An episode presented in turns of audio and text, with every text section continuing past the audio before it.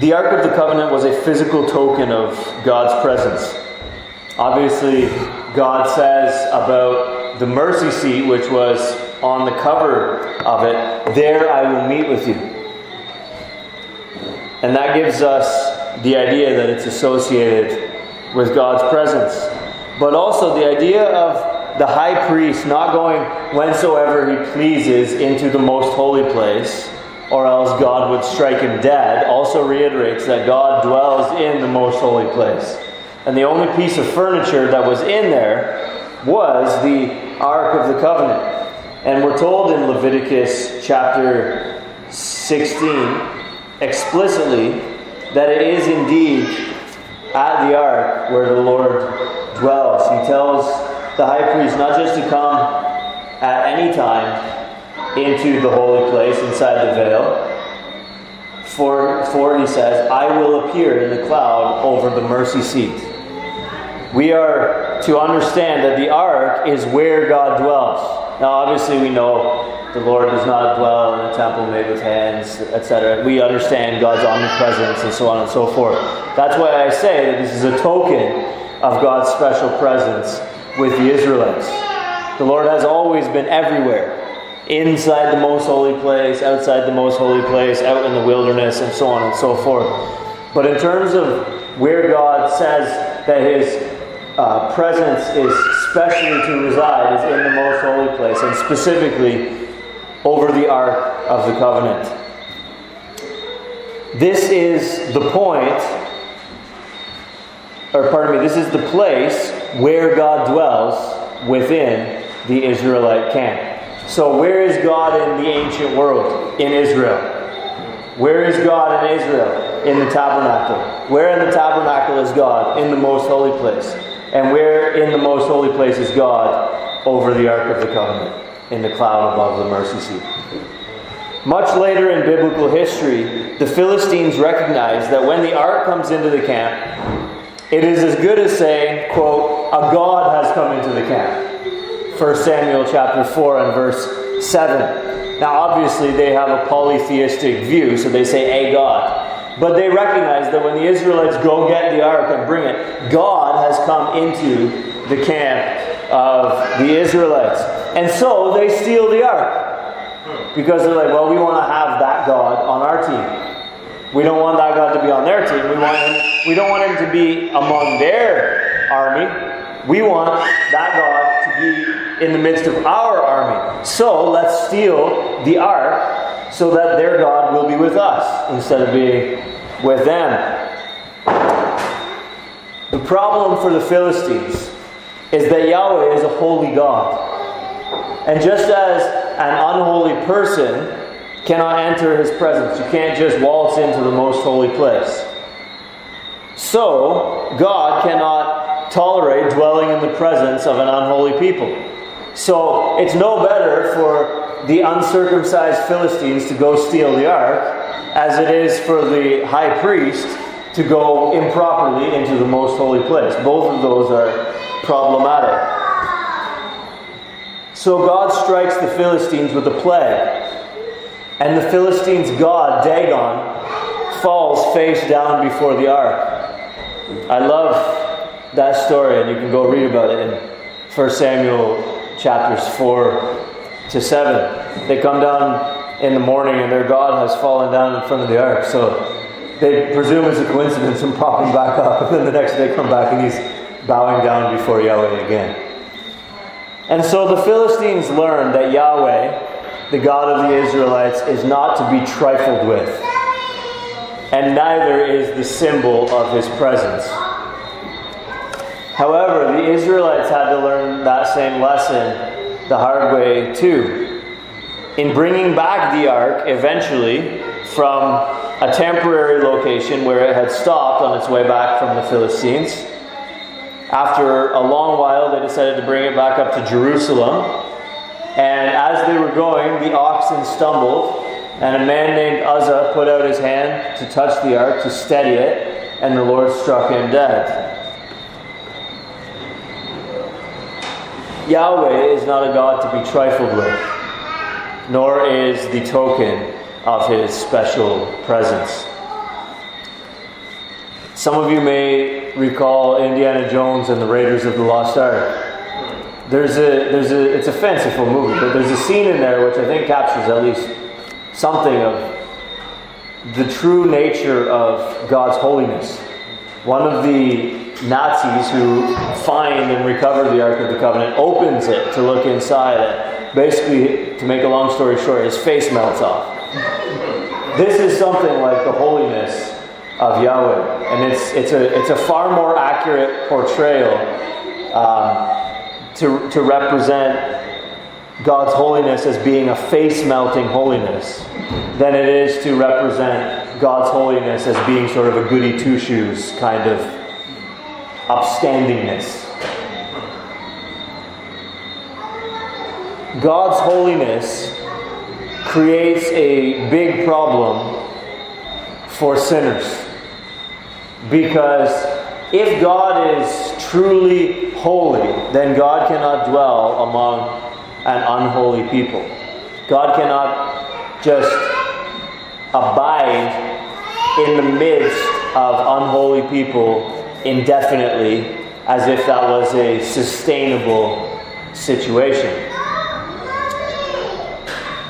As the ark itself is the token of God's presence, the tablets of the commandments within it are a token of God's holiness. So inside the Ark of the Covenant was placed the Ten Commandments. And so the Ten Commandments summarize God's righteousness and God's righteous expectations of us. So we could say that in a physical and spatial way, the tokens which represent God's holiness in the ark is the commandments. And so it's by virtue of the fact that God's law, God's unyielding, written in stone law, is in the ark that makes it so that sinners just can't reach out their hand and touch it. So that uncircumcised Philistines just can't go and steal it and act like now we have the God of Yahweh in our camp to work for us. No, no, no. The Ten Commandments render that problematic.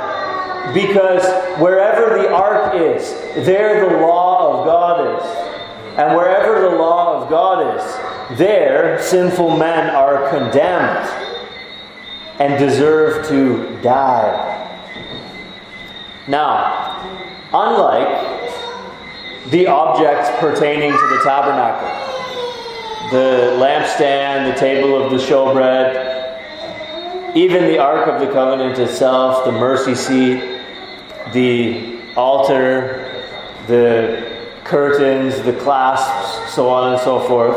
Unlike the objects pertaining to the tabernacle, the Ten Commandments do not properly pertain to the tabernacle, but actually transcend the tabernacle when God begins giving instructions for the creation of the tabernacle, the Ten Commandments have already been given. So we see here in the book of Exodus that chapter 25 is the beginning of the construction of the pieces of furniture which will go inside the tabernacle.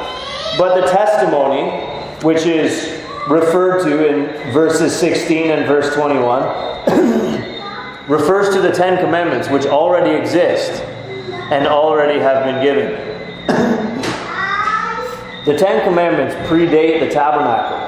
And we've seen and we've developed in other sermons over the last number of years that the, the Ten Commandments actually even predate Sinai that you couldn't have false gods in the Garden of Eden, that you couldn't murder, which is why Cain was guilty.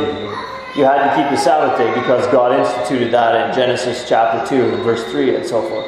So the Ten Commandments are from before the Sinai covenant. And though the Ten Commandments are put inside the ark, inside the tabernacle, the Ten Commandments are not actually objects which pertain to the whole tabernacle system. So, what this means is that we don't use the same lens for the Ten Commandments as we use for the rest of the ceremonial law, which is, as we saw a couple weeks ago, these are copies of the true things. So, the lands are copies of the true things. The altar is a copy of the true things, and so on and so forth. But the Ten Commandments are not copies of the true things. The Ten Commandments are the true things. We could turn to Luke chapter 18 to corroborate this point. A man comes to Jesus and asks him a question Good teacher, what must I do to inherit eternal life? And Jesus said to him, Why do you call me good? No one is good except God alone. You know the commandments. So, in other words, what Jesus is saying, he's saying, You want to know how to inherit eternal life? You know the commandments. Do not commit adultery. Do not murder. Do not steal. Do not bear false witness. Honor your father and mother. Jesus points this man to the Ten Commandments. Now, we know obviously that Jesus isn't suggesting that he go try to keep the law unto life, but he is showing the hypothetical connection between keeping the Ten Commandments and having eternal life. Just as in Luke chapter 10, Jesus answers the same question by saying, Love the Lord your God and love your neighbor as yourself. Again, Jesus is not suggesting that the most efficient way to get to heaven is go try to love God and love your neighbor. But he is pointing out the hypothetical connection. If you love God and neighbor properly, in Luke 10, or in Luke 18, if you keep the Ten Commandments properly, yeah, you're going to inherit eternal life. The Ten Commandments are a standard of God's righteousness from Genesis all the way to Revelation. The Ten Commandments, then, are the true things, not copies of the true things. This is God's law. Progressive revelation doesn't apply to God's law. So, progressive revelation applies to God's gospel, to be sure. In Genesis chapter 3, when mankind sins, God promises that a seed of Eve will crush the serpent's head. Theologians call that the proto evangelion, or in other words, the first gospel, the proto gospel. And throughout Scripture, we see clearer and clearer revelation of God's law, or pardon me, of God's gospel, until we see the fullness of it unpacked in the New Testament in the writings of the apostles explaining the significance of what Jesus did. By contrast, God's law is revealed up front. We see it codified and written down at Sinai, but we see retroactively that those same commandments have been in effect since the beginning. And so God's law is established in the first place, given unto mankind, written upon his heart at creation. It's God's gospel that gets clearer and clearer with time. Now, this is all going somewhere, by the way. I'm going to give you some seemingly unrelated ideas, and then I hope to tie them together. Now, the tablets are tokens of God's holiness, God's justice. The tablets are reminders that God is holy, that we are sinful. The tablets are condemning of sinful man. A reminder that God won't justify sinners at the expense of his holiness. But remember, we saw last Sunday evening that the mercy seat is where God condescends to meet with sinners, that their sins may be atoned for, and that he might meet with them. What I want to point out today is the harmony, then, of law and gospel in the revelation of the Old Covenant. The tablets tell us of God's holiness and of our sinfulness. The tablets remind us that we can't just waltz into the most holy place and lay our hands on the ark whenever we feel like it. The tablets remind us of God's holiness and our unfitness, our sinfulness, our undeservedness to be in the most holy place. But at the mercy seat, The blood of a substitute atones for our sins so that a holy God may meet with us anyway. God won't justify sinners at the expense of his holiness, but by means of the ceremonies pertaining to the mercy seat, God addresses the issue of his own holiness so that he may condescend to meet with sinners anyhow. And so the Ark of the Covenant is this piece of tabernacle furniture in which there is very clear law and gospel symbolism. And you see that God's law tells us what we ought to be. It tells us what God is. It tells us how short we have fallen. It condemns.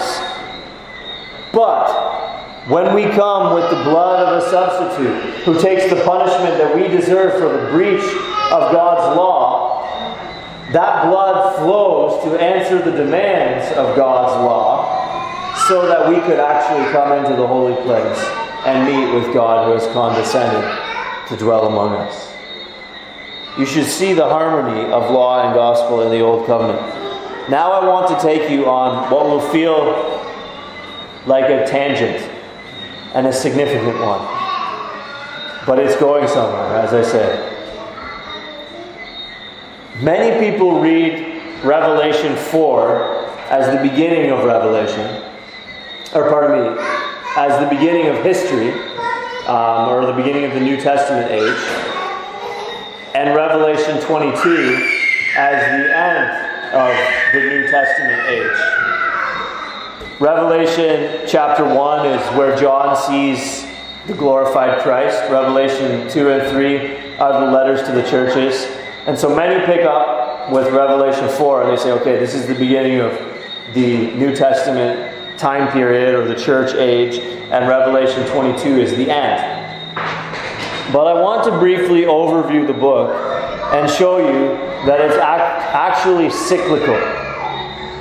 Revelation goes in cycles. Let's look at Revelation 5 2, where, well, 5 1 and 2, where John sees in the right hand of him who is seated on the throne a scroll written within and on the back, sealed with seven seals. Now, what is going to be in this scroll? If we look back at Revelation chapter 1, what is going to be the content of this book? Revelation chapter 1 and verse 1. The revelation of Jesus Christ, which God gave him to show his servants, quote, the things, the things that must soon take place. So, what is going to be in this scroll then is the things that must soon take place. In other words, the unfolding of history. And I saw a mighty angel. This is 5, chapter 5 and verse 2 again proclaiming with a loud voice, Who is worthy to open the scroll and break its seals? And in any case, we read that the lion of the tribe of Judah, the root of David, has conquered so that he can open the scroll and its seven seals. That's in chapter 5 and verse 5. So we start with the seven seals. Okay? I'm not going to go through each one of them, obviously. But look at the sixth seal, which is in chapter 6, verses 12 to 17. I'm not going to read all of that again for the sake of time. But look and see that there are cataclysmic events. I looked, and behold, there was a great earthquake. The sun became as sackcloth, the moon became like blood, etc., etc people hiding themselves in caves and among the rocks of the mountains, calling on the mountains and rocks, fall on us and hide us from the face of him who is seated on the throne and from the wrath of the Lamb. Now look at chapter 8 and verse, verses 1 to 5, and this is the seventh seal.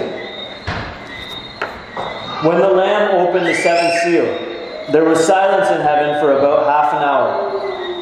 Then I saw these seven angels who stand before God, and seven trumpets were given to them. We're coming to the trumpets in a second.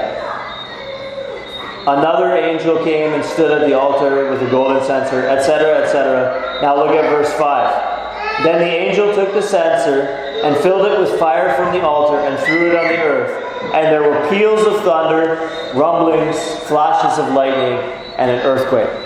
Okay, so cataclysmic events and at the sixth seal, and then thunder, lightning, and earthquake at the seventh seal. Now we come to the trumpets. The sixth trumpet is in chapter 9, verses 13 to 21. And again, for the sake of time, I won't read it, but you can look at it yourself. Cataclysmic events at the sixth trumpet, and then at the seventh trumpet, which is in chapter 11, verses 15 to 19, the seventh angel blew his trumpet, and there were loud voices in heaven saying, The kingdom of this world has become the kingdom of our Lord and of his Christ, and he shall reign forever and ever, etc., etc., and down to verse 19. Then God's temple in heaven was opened, and the ark of his covenant was seen within his temple.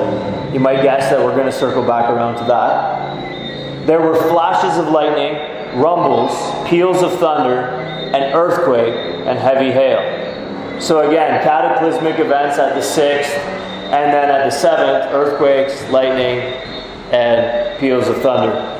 Chapter 12 well, let me, let me pause here and say the seven bowls, I believe, is the things which must soon take place, starting with the beginning and working to the end. Bowls 1 through 7. Then it starts again with the trumpets at the beginning and works through to the end. So the seventh bowl and the seventh trumpet are both referring to the end of things.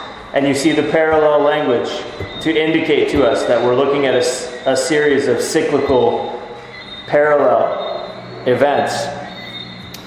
So, if at the end of 11 is the end of all things, the seventh trumpet, we should expect chapter 12 to begin again, right? Now, look at chapter 12. And a great sign appeared in heaven a woman clothed with the sun, with the moon under her feet and on her head a crown of twelve stars.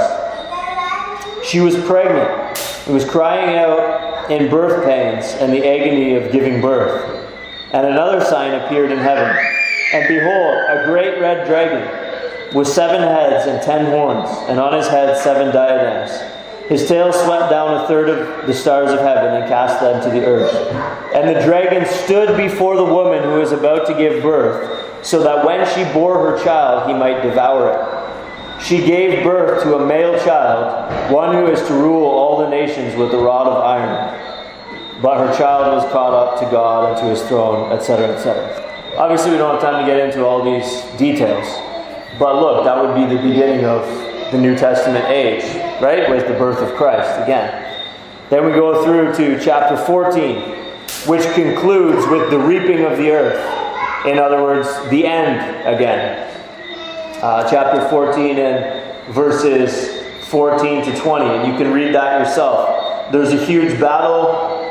Uh, the blood uh, flows from the winepress as high as a horse's battle, bridle as high as, or as far as 1600 stadia. So again, chapter 12 to 14, the beginning to the end.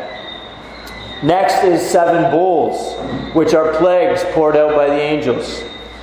In chapter 16, verses 12 to 16, we see again cataclysmic events and the assembly of the wicked at Armageddon.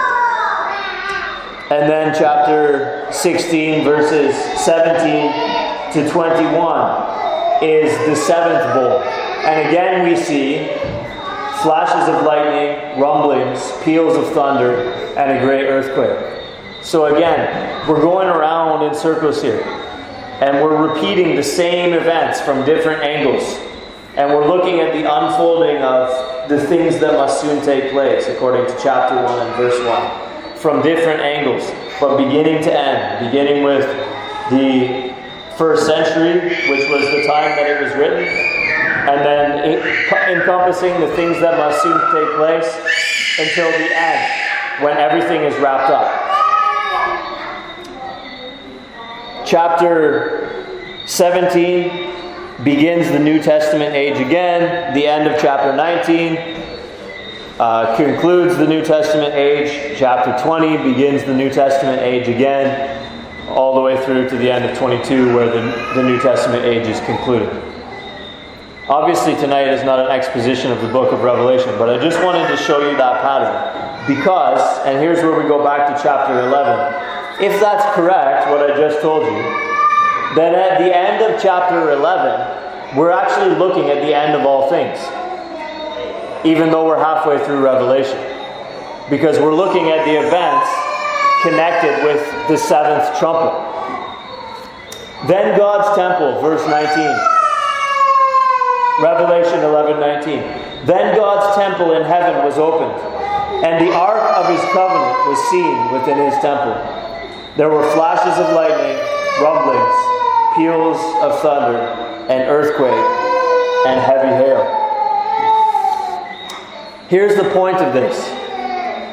If the Ark of the Covenant shows up in an age which is the copies of the true things and is instructed to teach us, and if what it is instructed to teach us is about the inviolable holiness of God via the Ten Commandments, and yet, though God will not justify people at, at the expense of His holiness, God has devised a way to answer the demands of His holiness such that He may actually condescend to meet with sinners. And that's what the mercy seat teaches us about. So the ark teaches us about the law and about the holiness of God. And at the same time, the ark teaches us that God is willing to condescend to meet with sinners, as we saw last week. Sin itself is not a deal breaker in terms of meeting with God. God has prescribed a way in which sinners may approach Him, in which He may condescend to dwell among us, to be our God, that we might be His people. And so, law and gospel work in complementary ways throughout the Scripture. Neither one ever succeeding at the expense of the other but the gospel answering the law's demands, so that God may be just and the justifier of the one who has faith in Christ. But the law not getting the last word over the gospel, when the appropriate sacrifice is offered, the law must relinquish its demand upon the sinner. For the blood has efficaciously made atonement and answered the just demands of the law. So the gospel never succeeds at the expense of the law, and the law never succeeds at the expense of the gospel. But there is law and there is gospel, and they are in harmony in the Old Covenant. And then the Ark of the Covenant isn't mentioned for a great swath of biblical history. And then all of a sudden, in the book of Revelation, at the end, God's temple in heaven is open, and what is there? The law and the gospel. At the end of all things, we see in this book full of figurative language, we see this picture again of the law and of the gospel, which tells us that the scheme of salvation has never changed. The design has never changed. The method and the mode of meeting with God has never changed. At this early stage of biblical history, God was holy and inviolably so, and could not just wink at sin, and sinners could not just waltz into his presence, but the blood of a substitute must flow to answer the just demands of the law if God was ever to condescend and meet with sinners at the mercy seat. And in the end, God is inviolable holy.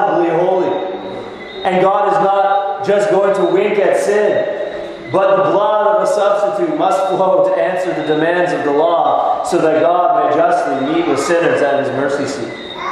Now remember, the law is the same all the way through, but the old covenant lambs were copies of the true things. And so progressive revelation tells us that we need to understand the mercy seat differently in Revelation. The tablets of the law abide, written in stone forever. But we need to understand the development of the mercy seat motif, which is what we looked at last week. We don't hope that on that last day, whether God descends to us or raptures us up, as your eschatology may be, our hope is not that there will be a lamb nearby, a bull or a goat nearby that we may quickly slaughter to make sure that we are right with God on the day of judgment. Our hope is that the Lamb of God who takes away the sin of the world, that one that John the Baptist pointed out, our hope is that his blood has efficaciously flowed and has sprinkled the mercy seat and has made atonement for us that we may be right with God on that last day. The presence of the Ark of the Covenant in Revelation shows us that throughout the Scripture, from the beginning all the way through to the end, these are central concepts law and gospel. And understanding that the New Testament gospel isn't God is not quite as holy anymore and isn't really nearly as concerned as he used to be about your sin. And that his standards have lowered. And there aren't quite so many laws anymore, so you can take it easy. That's not the gospel. The progression from Old Covenant to New Covenant isn't that the law has changed, it's that there is a better Lamb. The progression refers to not what's inside the Ark of the Covenant, the progression refers to which blood is sprinkled upon the mercy seat. But the basic schema of salvation remains the same from the beginning to the end law and gospel. The gospel never succeeding at the expense of the law, nor the law succeeding at the expense of the gospel, but the law making its just demands. And if those just demands go unanswered, then a sinner perishes in hell forever. But if those just demands are answered, then that sinner is reconciled to God. And there is therefore now no condemnation for those who are in Christ Jesus. So remember that the copies of the true things were given to teach the Israelites. And we also read a couple weeks ago when we looked at that lens at which we're to view the Old Testament ceremonial laws that the things that were written down were written down for our instructions, upon whom the end of the ages has come. So when we see the ark centrally in the tabernacle, that foremost place where God dwells, the physical center of Israel's worship, we are to understand just how central law and gospel are to the worship of God's people or just how central law and gospel ought to be to the worship of God's people. We ought not to go, well, that has nothing to do with us now because we're in the New Testament. We ought to go, how do we keep the law and the gospel central in our worship? So that when we see, as it were, the Ark of the Covenant revealed in the heavenly temple, we're not like, where did that thing come from? We thought that had nothing to do with us we're like, yeah, we understand those themes to be central.